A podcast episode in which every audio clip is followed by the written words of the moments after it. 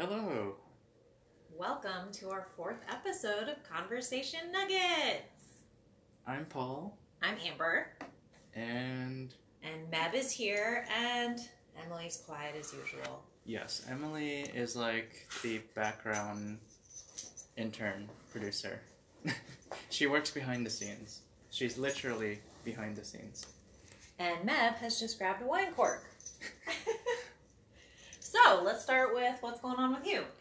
All right, so, um, so last week, um, if you guys have been following along with our episodes, I decided to try veganism for a week, just for fun, uh, just to see if you know how difficult it would be, if I notice any changes, um, or anything like that. Um, and I will say that I finally got through the week, and I'm very happy that it's done and over with because it was a really difficult week. Because when you're when you're vegan, there is like um, very little that you could eat, like eggs. You can't eat eggs, like basically any animal byproduct. And then um, even if I wanted like cereal or like a nutrition bar or anything like that, if it had like milk chocolate in it, then I can't eat that. Or if it had even honey, that's also not vegan, so I couldn't eat that either. I will say I did cheat, and I, had a couple of um, uh, candy corn in the beginning of the week, and I, was, and I read the ingredient list, and I was like, "Crap, there's honey in this." Yeah, I had a feeling it would be really hard. Um, what did you think of the meals and like how was your energy? Um, yeah, that was another thing. I literally don't think I was eating enough calories. So I had um, vegan ch- uh, vegan beef chili that was made with the Impossible Burger meat or ground beef. Uh, it also had some black beans in there and onions and green bell pepper. So it had, you know, it was kind of hearty. Um, so that was fine. And then the other thing I had was a vegan grilled cheese with tomato soup. That was not so good because the vegan cheese, um, I think the taste wasn't so bad, but the texture and the smell of it was pretty off putting. The smell of it just seems like super fake and artificial.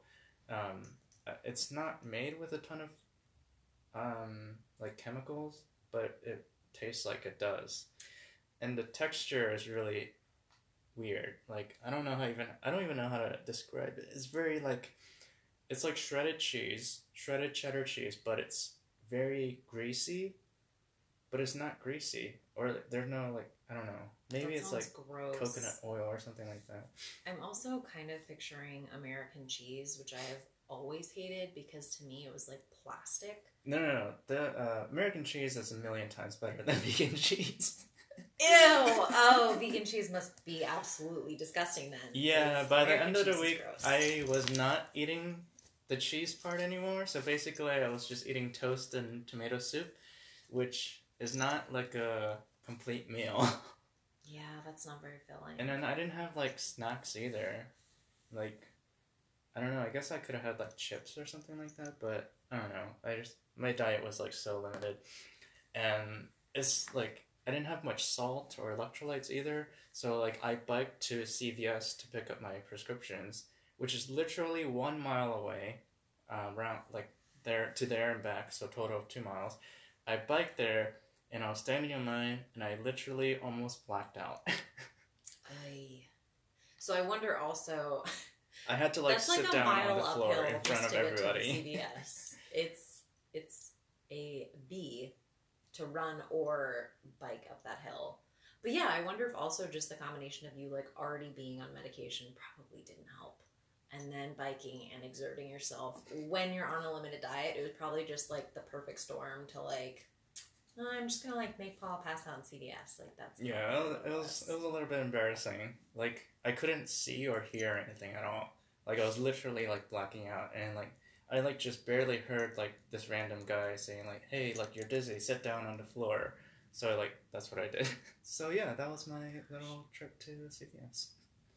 Wow. So yeah, I could definitely do vegetarianism, but not veganism.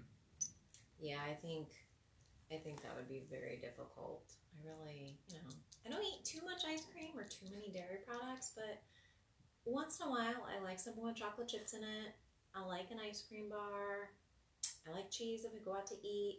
I like cheese on my pizza.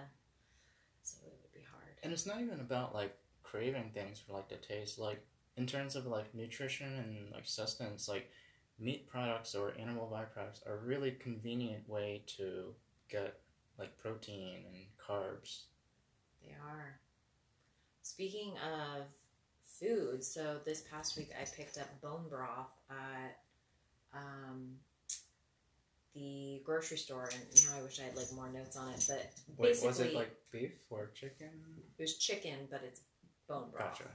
Um, which I've been reading and I've read several different places how healthy it is for you. And like the only thing that comes to mind right now is that it has collagen in it, which is really good, um, really good for you. So I was like, mm, I'm gonna pick some up. And like I've read that like you know a good way to flavor it is like add in some lemon juice and spices like oregano. So I did that and like a little dash of pepper, and I was sipping it, and I was like. It's not that it tasted bad, but the texture was so gross. And I forget that because I don't like soup, I'm probably not gonna like broth. I was thinking broth would just kind of be like a straight liquid, but it's Yeah. got substance to I- it. I imagine you're supposed to use it for soups though. So if you No, you can drink bone broth by Oh. itself. Like it's made for sipping. In addition to making soups, but it's like a specific broth that you can like But sip. considering you don't like like super like liquidy soups to begin with, I feel like if you made it into like a thicker soup, I think it would be easier to eat. Like But a I don't like like a- soups though, is the thing. Like so I got it thinking it would be like a hot drink, like a good substitute for tea once in a while. But tea is like liquid, liquid. yeah. Okay, so you you were saying like- so you're saying that making it into a soup would make it worse. Yeah. Okay. like just in general like Gotcha. it's not the taste the flavor was fine but i couldn't get over the texture and i was like it was gross so i gave it a try not a big fan. Maybe i'll try it again in like a year and maybe i'll change my mind. Maybe i'll wake up one day and love soup and love broth but right now i don't. Okay. i'm also super tired. I feel like an old woman because this week i did more driving at night than i normally do. Um, I live a whopping like 10, 15 minutes from work, so I never have to drive at night for extended periods of time. And I had a friend um, who was in Richmond, and I hadn't seen her in three years, so I drove down an hour to Stafford, Virginia to get dinner with her. And just driving down in the dark and then driving back up 95 in the dark, in the rain. And I was like, my eyes hurt. I'm so tired. I'm so stressed out. Like, I was so tense and I had to keep like shaking my arms out. Um, and then last night I was out with a friend, so I had to drive home from Bethesda late at night. And I was like, I'm such an old woman. Like, I can't drive late at night anymore. I don't know. Can I I just feel you? really limited. So when I first got my car, I had some really crappy headlights on there, but after I switched to like really bright ones, like it's a it's a whole game changer. It makes it so much easier to drive in the dark. Maybe that's what I need as well. Because I think you've also seen that, like, my headlight, um, the plastic covering for my headlight is a little bit yellow. And I feel like they're just, I feel like the lights themselves are really dim too, and it doesn't help. Yeah, so I mean those are quick and easy fixes. You can get like a little buffer and then like buff out the headlights. They have like kits for that, and then light bulbs are pretty easy to switch out too. Right. I'll have to get on it. All right. Should we go to our first agenda item? Sure. What's uh? Jerk geese. Okay. So basically, I was just really frustrated because um, the building I work at, we have a lake right in front where geese love to congregate. And a couple times now, so I got um, this position at this building back in April. And a couple times now over the summer and this fall, as I'm driving to work, I just have to stop because geese are just walking across the road, like strolling, taking their time. And I was like, this is so frustrating. Um, I was sitting next to one woman one of the many times we had to stop and she was just like sitting on her horn. And i was like i don't think we're allowed to like honk at them because i could have sworn maybe it was um, rachel bl um, but somebody's told me that like you're not allowed to like drive up to a geese you're not allowed to honk at them you just have to let them walk in front of you. And i was like why is this okay? Like It's to me, I feel like geese are like the deer of the suburbs because I grew up and there's deer, but you're allowed to honk at them. You're allowed to approach them in the car as long as you go slow. You don't want them to hit you. Um, and it's just frustrating. Like, so I read, I was Googling online and I was trying to figure out, and I'm like, are you really not allowed to honk at them? All I could find was that this woman, Lisa Nairn Sisk, she's a media community services officer for Oxford County, OPP. She was quoted in the London Free Press, and she just said, the best way to approach web footed pedestrians is to pull off the road, then activate your four way flashers until they've crossed. She said it's not illegal to run over an animal, providing you do so without malicious intent and you're preventing an accident. Like, so you're trying to avoid hitting somebody else. And I'm like, who's gonna pull over to the side of the road and turn on their flashers just to let some geese cross? They're not gonna speed up. it's, it's gonna have no influence whatsoever on their movement. So it just seemed completely nonsensical to me. Yeah, and it's not like you're moving out of the way of other cars because they're not going to be able to go anywhere either. So there's really no point in moving to the side. Yeah. Maybe hazards is okay, like so that people know like that you're stopped and like there's That's true. something to watch out. But pulling like going out of your way pulling out, I don't think that really does anything. But also honking, I don't think geese really care. they're just gonna take their time. They're gonna go at the speed that they're gonna go, no matter how loud you are. That's true. I will say when the woman was honking at them, nothing was happening. Yeah. Uh, so yeah, geese are just jerks, and I've decided that they're the deer of the suburbs. Yeah. Luckily, I haven't been caught by any geese going that way yet. Just wait till you start driving to the building every day that has the lake in front of it. All right, so next topic. Um, so, in our very own county, uh, Montgomery County, uh, we have a self driving shuttle that's going to be tested out. And this self driving shuttle is like the cutest little thing. I'm, it's like by made by a company called Olli, O L L I. Oh my gosh, it's adorable. It kind of it makes me think of like a smart car a little bit. So, if you know what an Apple MacBook charger looks like, think of that but on wheels. like propped upright and with wheels on it. That's pretty much the general shape of this. Crazy. Does and it goes like normal bus speed? Like it looks like it's So, it's test it's in testing right now and it's only going to be operating on a whopping half mile road, stretch of road. how convenient. Yeah. so yeah, I mean, but it but it's exciting though. Um, Yeah, I mean, I guess you got to start somewhere, and that's really cool. it's kind of exciting that our county is like starting to invest in like these kinds of things. Um, apparently, it's uh, it's already being tested in and in use at National Harbor, which is also in Maryland in Prince George's County. So yeah, That's really cool. Kudos to the people behind that and the testing going on. Um, so last week we talked quite a bit, I guess, about analysis paralysis. So I was talking to my friend Sarah about it, and she was like, you know, it's funny because I don't ever have. Sorry, my dog is whining. he needs to sit on my lap like a child. And she's like, I don't ever have analysis paralysis. And I was like, that's so crazy. Because I was like, I literally assumed you know, based off of everything I've heard and everything I've read, that like, you know, less options is better for everybody. And her and I were talking about it, and we're like, is it because we grew up in different like socioeconomic backgrounds? Because her and I have pretty similar personalities. So we were like trying to figure out why she loves having options and why I hate it. So I did some digging and I thought um, it was interesting. So there's this, I found this on Wikipedia. Um, there was this guy, Herbert Alexander Simon, and he's an American economist, or he was an American economist, a political scientist, and a cognitive psychologist. And his primary research interest was in decision making.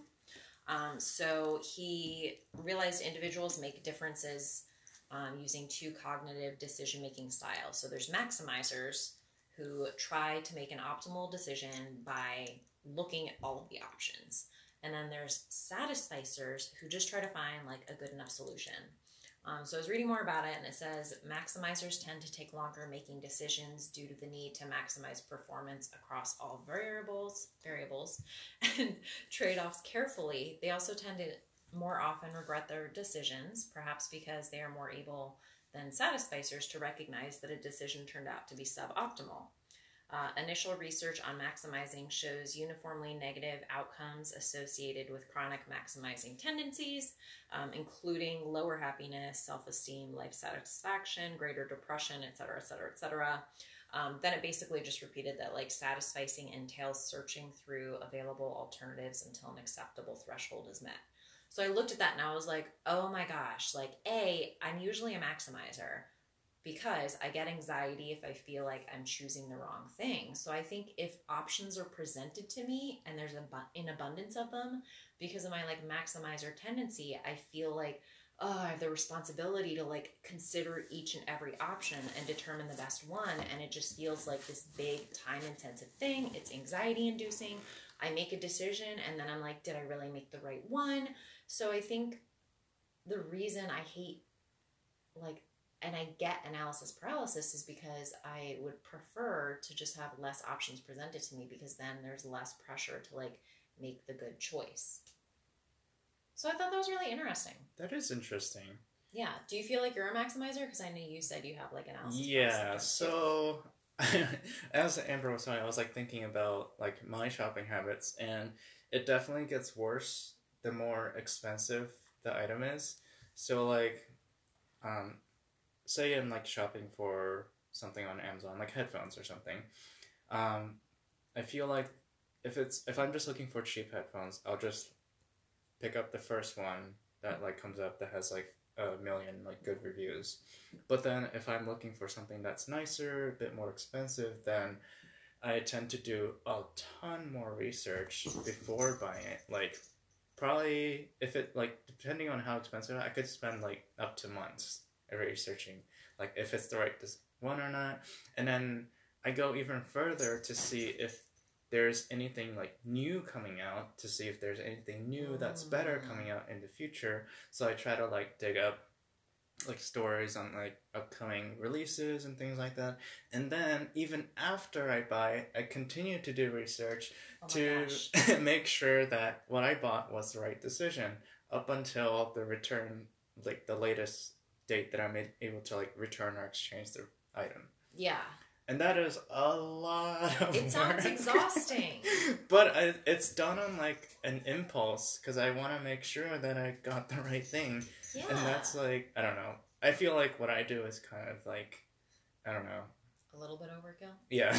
but maybe it's also, I think some of it too is especially tech products tend to be a bit more expensive and you tend to like technology things. So I think part of it too is a little bit that you enjoy reading about new technology things. Um, but yeah, that's. I will say, like me, I don't. I don't like going to Amazon unless I'm getting a specific brand of something typically because I hate searching for something and then like 50 options come up and I'm like, do I take the best review? But like, how much can I trust the random reviews? Because I know that there's a whole, you know, there's been like talks of, out there of them like third party companies that work with Amazon like paying people to like do a positive review. So it's just Amazon is the worst when it comes to analysis paralysis. Yeah. Mm, there's like so many products on Amazon. Like you could spend your entire life looking for looking through like literally all the pages for like one thing, like one looking type for of thing. your perfect thing. Yeah. Yeah. Oh, yeah. It's way too much. So yeah, let us know if you are affected by analysis paralysis. Are you a maximizer or a satisficer? Yeah, we'd love to hear from you. And you can either write to us at conversationnuggets at gmail.com or I found out about this new feature where you can share a link um, to somebody and they can like record, like have a voice recording and then have that added to your podcast. Oh, that's cool. Or like you can basically send your listeners like a link and then they can record their own like thoughts and stuff and we can later on add that to our podcast. Neat. Almost like little voicemails. Yeah, so I was thinking of adding that link to our show description for this episode. Awesome. Feedback is welcome. All right. So, 25 the next agenda topic is 25 minutes of silence. So, this is a podcast and it's about like this guy interviews like some famous people and literally it's 25 minutes of silence. Like it's literally So how does he interview somebody if there's 25 minutes of silence? So it's um so basically the the guy's name is Joey Clift by the way. So he's done interviews um let's see with I think he's done some like actually some famous people.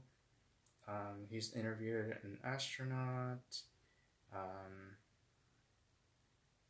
let's see who else.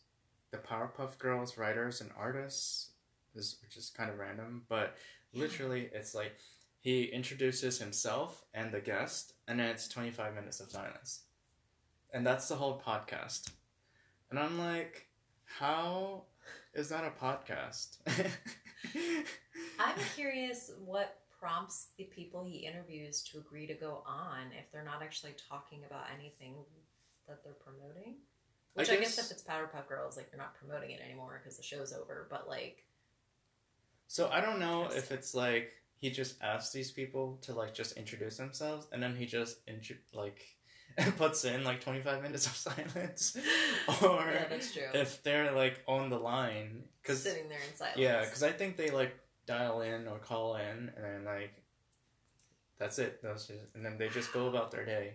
He was talking about like sometimes he like does chores like while the podcast is recording, and it's just like that, and you might hear some like stuff in the background, but it's just and like the other person is doing something else too for twenty five minutes. on one hand i'm like cool because maybe it would inspire people to like meditate because like i think everybody in the world could use more silence in their life and lack of input but i'm like but i'm also so confused but it's interesting But hey, if this podcast can gain any kind of like footing, like I feel like our podcast can do well too.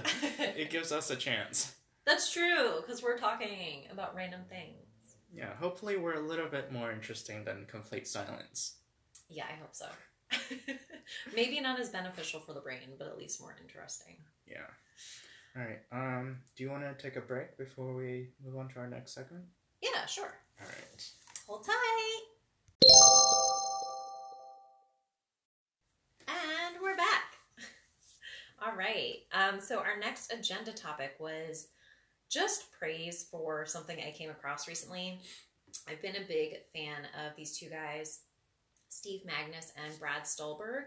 Um, they are authors of the best-selling books Peak Performance and The Passion Paradox.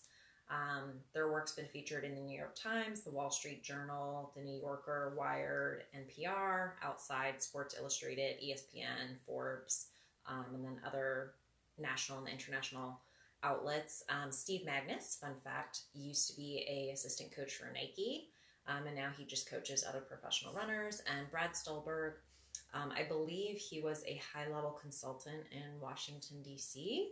Um, I'm not 100% certain on that, but their book Peak Performance, which I listened to the, or no, I read the book actually when it came out, I believe in 2017. And then The Passion Paradox came out recently, and Peak Performance was so good. And what I wanted to praise is that these two guys are just, they write about simple stuff that people should know, like the importance of sleeping seven to nine hours a night, um, you know, eating healthy, wholesome foods. Like they're not all about hacks and quick fixes, which I feel like litter the entire internet nowadays. Like anything health and wellness related, workout related, career related, like climb the corporate ladder this way. Like it's just everything seems to about be about like quick fixes. So it's like I pulled an example of like Brad's tweets um, recently because I love following him on Twitter.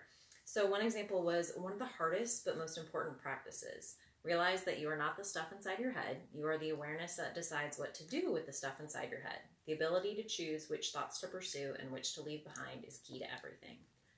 It's like so simple, but it's very effective and it's worth remembering.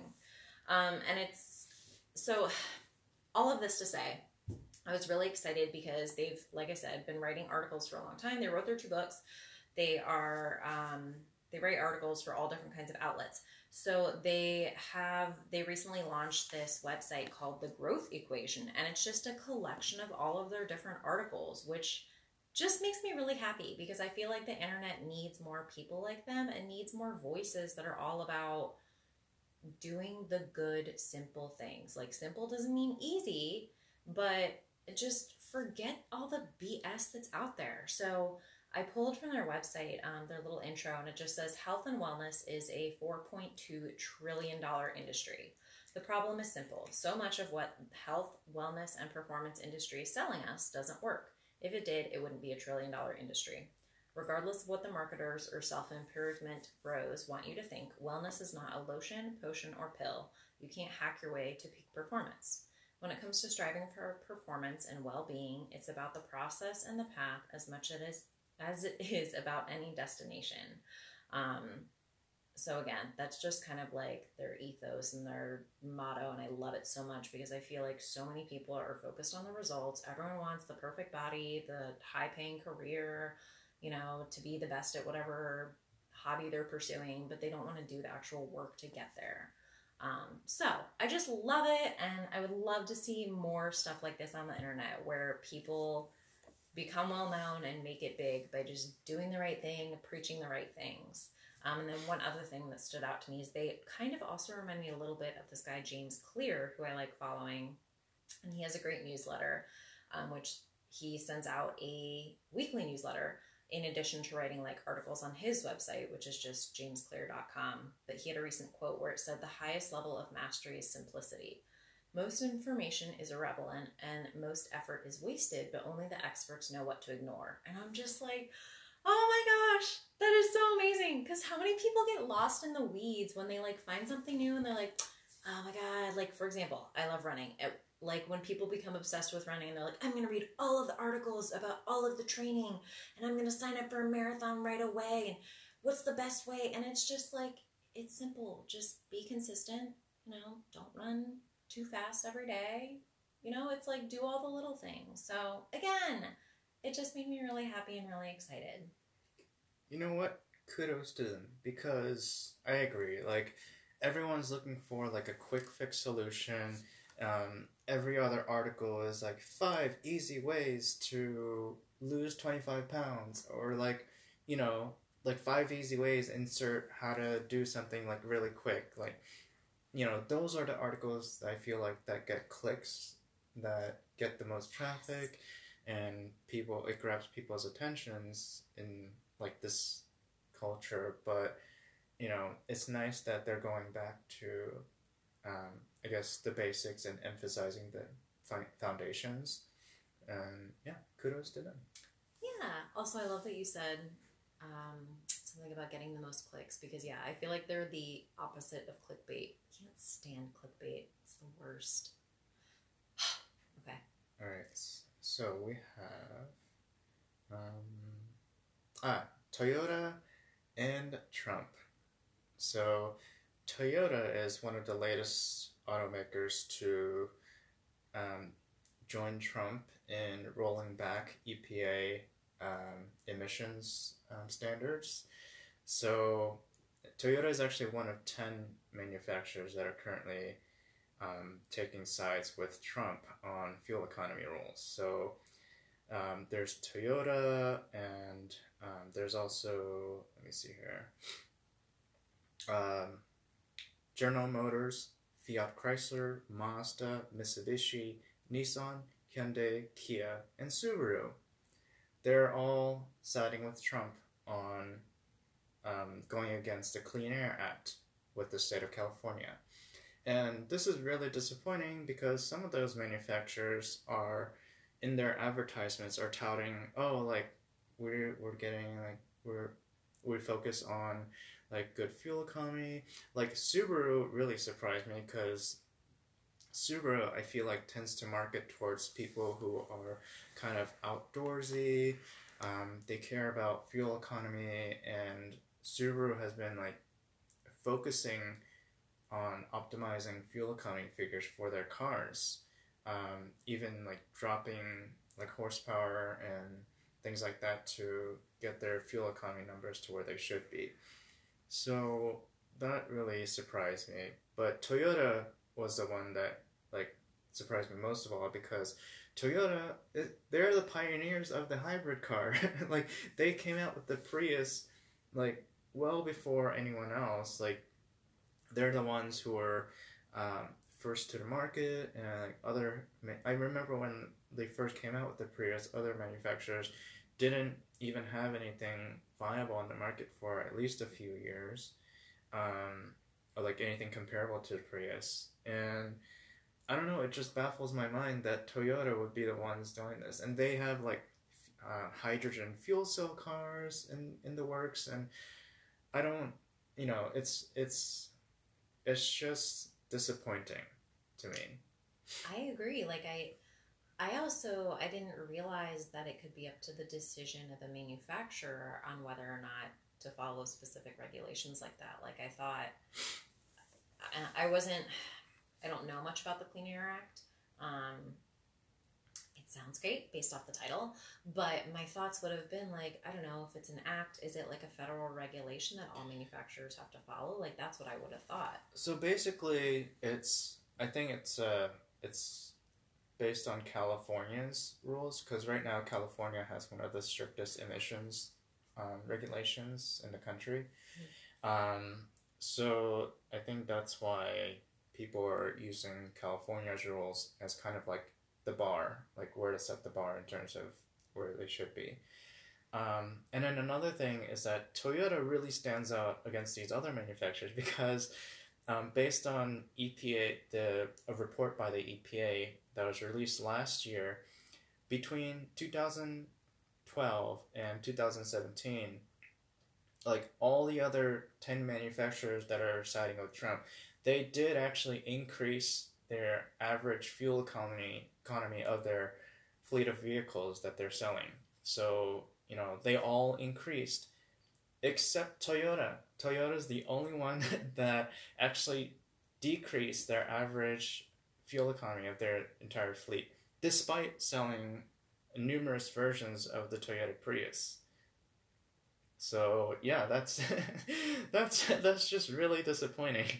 Wow, yeah, that is really surprising, really disappointing, and like, ah, it's I I typically love when California passes like a pretty crazy law because I know I appreciate that they're just like, you know what, the rest of the US isn't on board. Like, we're just to make this a regulation in our state. For example, they did something completely unrelated, but like with NCAA athletes being able to get sponsorships now across their entire state because they were like, this is a problem, so we're going to fix it statewide. So I appreciate when California like rolls things out like this.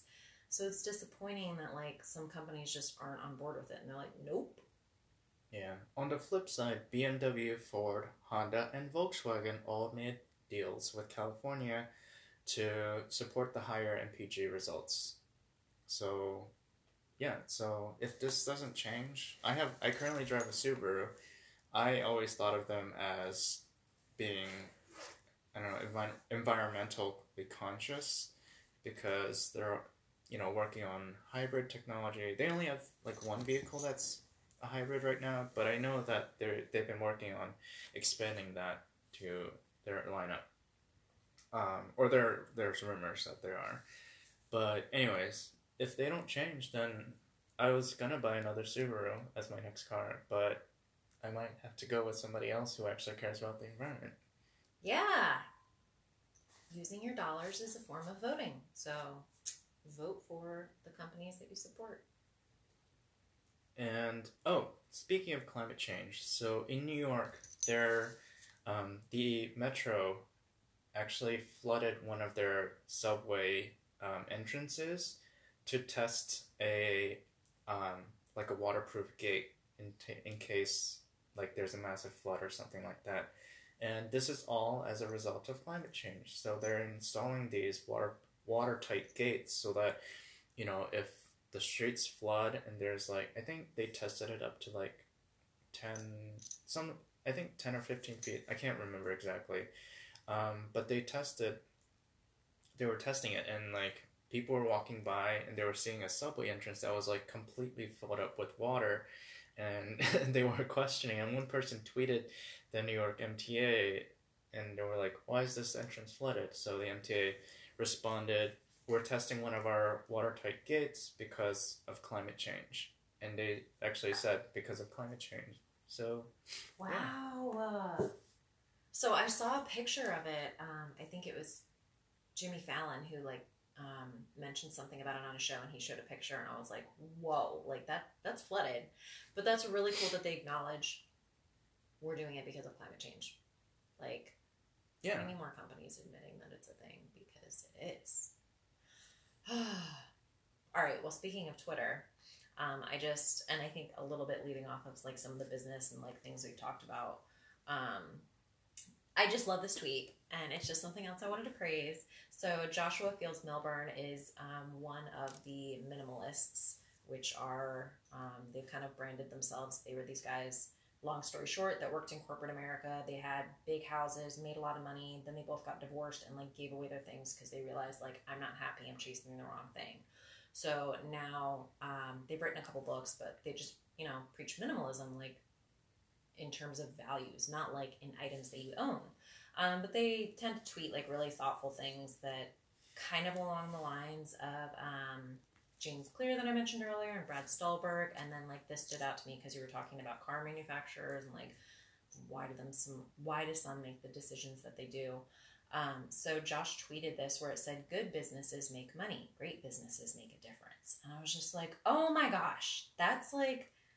That's amazing because yeah, so many businesses I feel like, and I, I think especially in a capitalist economy, so many businesses are encouraged by the wrong thing, and I think this is something that we've addressed in previous episodes where like our GDP is measured on the wrong things, and I feel like this is another thing where like businesses just measure their their profits in terms of literally money, but like a good business measures profits in different ways. Like I like that the company that we work for, they have a sustainability thing that they care about and they want to be a good place to work. And it's like you want to see more companies caring about the environment and making decisions for the environment even if it means that like hey we might not make as much money this year but if we're moving things forward in terms of reversing climate change or at least stopping it from getting worse like that would be worth it. So it's like i wish i could see more companies getting on board with newer things even if they weren't making as much money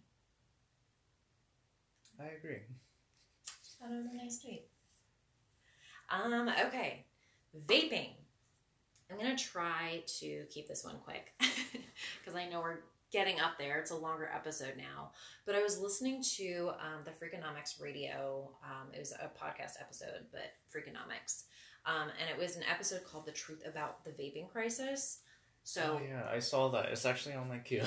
it's really interesting. So I'm gonna try to like long story short, because they talked about so many different aspects of it.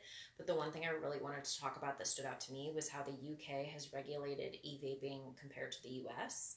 So they kind of start out and they talk about like the nationwide, well, according to CBS News, but I pulled all of this from Freakonomics. Um, they said CBS News has said the nationwide toll um, is now 31 deaths across 22 states for vaping related illnesses, and in the US, roughly one in five high school kids vape. But they said, um, so the US is trying to beat back the tide of vaping, like in general. They're just trying to get rid of it. They're like, oh my gosh, we made a mistake. The UK has embraced it as a harm reduction strategy in terms of trying to get someone to trying to get more people to get um, to quit cigarette smoking. Um, so they talked about why previous um, options for nicotine products haven't worked for a lot of people that want to quit smoking, like for patches and gums and nasal, nasal sprays, and they said it's because um, they don't get the sensory effects that people do with vaping. So when people vape, they get the social experience, they get the feeling of holding it in their fingers, they get the smoke. Um, so there's all that stuff. They talked about. Um, uh, I'm trying to find the notes about how the UK, basically, the UK um, put a limit on the amount of nicotine that could be in an e-vaping tool, Whereas the US, they either didn't put a limit on it or their limit was much higher, and I can try to find that. Um, so, oh, here it is. So the UK, um, they put a limit on the amount of nicotine that's allowable in, and they're referencing Juul products, which is a type of like e vape um, product that you use. It's like yeah, it's like one of the brands, like the yeah, one of the main. I was like, I don't know what you call it, e-cigarette. um, so in the UK, you can only have up to 20 milligrams per milliliter of nicotine in your e-liquids. In the US, there's no limit at all. So Juul comes along, they put 54 milligrams per milliliter in their products, and it's no surprise that kids are getting addicted. Um, so people might not realize that there is a Juul in the UK, but they don't have a youth juuling problem because they have that 20 milligram per milliliter limit. And this is all stemming from the fact that the UK said, we're going to treat this as a harm reduction strategy. Like, yeah, e vaping isn't good, but it's better than the alternative. And the US was just like, whatever, we're not going to regulate it. I also found out from the episode that they didn't regulate it because the FDA um, treated the e cigarette as a drug delivery system because you can technically smoke different types of substances. And it's just listening to this episode really pointed out like how many things the US kind of did wrong when e-cigarettes became a thing. Or maybe not wrong, but like things I kind of disagree with. And it's like, "Oh my gosh, like why didn't we do it the way the UK did?" Because so many less like less children there are smoking. Um, they, I believe, they said in the episode that nobody has died of a vaping related illness because again, they don't have, they're not as addictive with as much nicotine as they have in the U.S. version. So it just blew my mind, and it's I highly recommend listening to the episode because they go into so much more of it. But that's really what stood out to me. I feel like the U.S. sometimes lags behind on creating new le- legislation whenever like a new technology or something new comes along. Um, and I guess it's not for everything, but for certain things like I guess the e-vapes, I guess I don't know. It just seems like not many people are really informed about what it exactly is, the different types of vapes there are, and all that. Like the legislators, I mean, I, I don't think they were really um, well informed about that.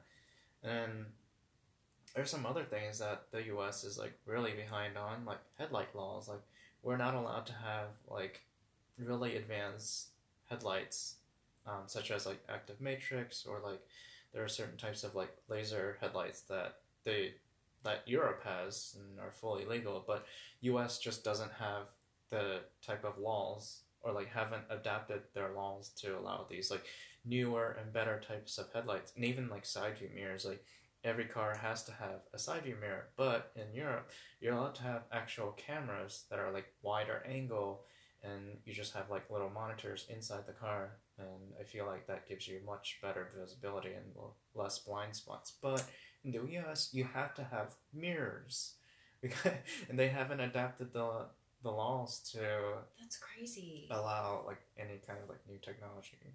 And I, I feel like part of it's got to be because I know we're a relatively big country and we're not very um, homogeneous. So there's a lot of different people. There's a lot of different people with different priorities just based on like cultures, and we have a lot of different people in poverty. We have like crazy rich people. So it's like the regulators are trying to like please and pay attention to like all these different types of people. So it feels like it's so hard to get laws passed especially like spanning the entire country.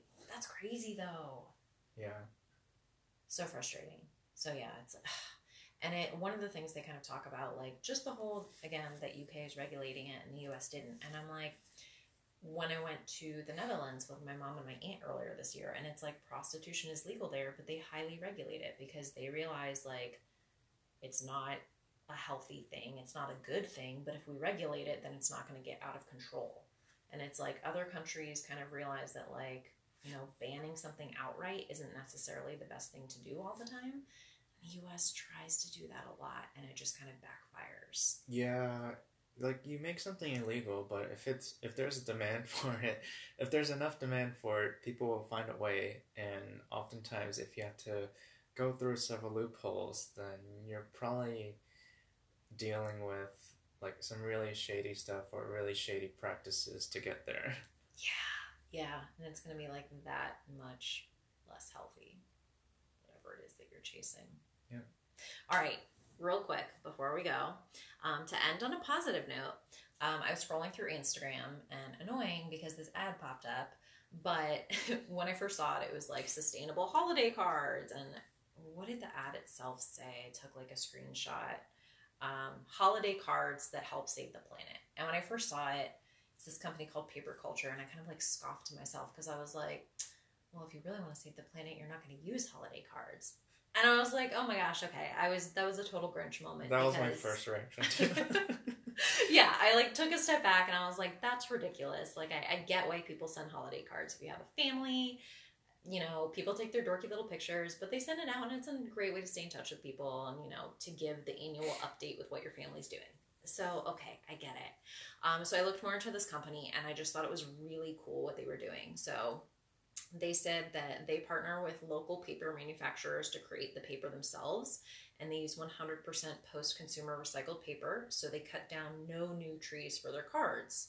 Uh, they said by selecting products that are made with 100% recycled paper and other eco friendly materials, um, they're planting a tree for every single order. And so far, they've planted over a million trees. And what I like is that they said, but this isn't going to solve the climate crisis. They say that's where you, the customer, come in. We hope that by delivering an amazing experience, we can inspire you to incorporate design and sustainability into other parts of your life, to share your stories and in turn inspire others. That's how a single purchase becomes a pattern, which becomes a movement. And I love I love that they really, you know, they gave their little spiel, but that they acknowledge like, hey, we're not going to solve the problem, but we hope that we inspire you and that you inspire other people. And I just thought that was kind of cool. Um, and then they had these like fun little facts about um, trees, which they actually pulled from like Carbon Day and the Arbor Day Foundation. But one of them was one mature tree produces enough oxygen to support a couple for one year. Um, one tree absorbs as much carbon dioxide as a car produces driving 26,000 miles. That's crazy to me. wow. This was the craziest one. The net cooling effect of a young, healthy tree is equivalent to 10 room size air conditioners operating 20 hours a day. I was like, there's no way. Trees are That's amazing. yeah, right? So, Stop cutting them down. yeah, so kudos to the company for realizing, like, you know, why don't we just take something that's already existing and see what we can do to make it better and inspire people to make better choices? That's really nice. I Yeah. really like that, you know, they're trying to raise awareness in addition to, you know, adopting some, you know, eco- ecological, no, environmentally friendly practices themselves. Yeah, yeah, I thought it was really cool. So kudos to paperculture.com. So yeah, that concludes our episode for today. And if you would like to share your thoughts or, um, you know, make any comments or suggestions, there's our email, conversationnuggets at gmail.com. And then I'm also going to share a link where hopefully, this is our first time using it, so hopefully it works. But um, if you want to send in like a voice recording, you can share that too. Yeah, that way you guys can listen to an episode and it won't just be our voices. Yeah. Um, also, we'll have actual podcast notes this time. So we'll have some of the links for some of the things we were talking about if you wanted to actually read any of the articles yourself. All right. So thanks for listening. Bye! Bye.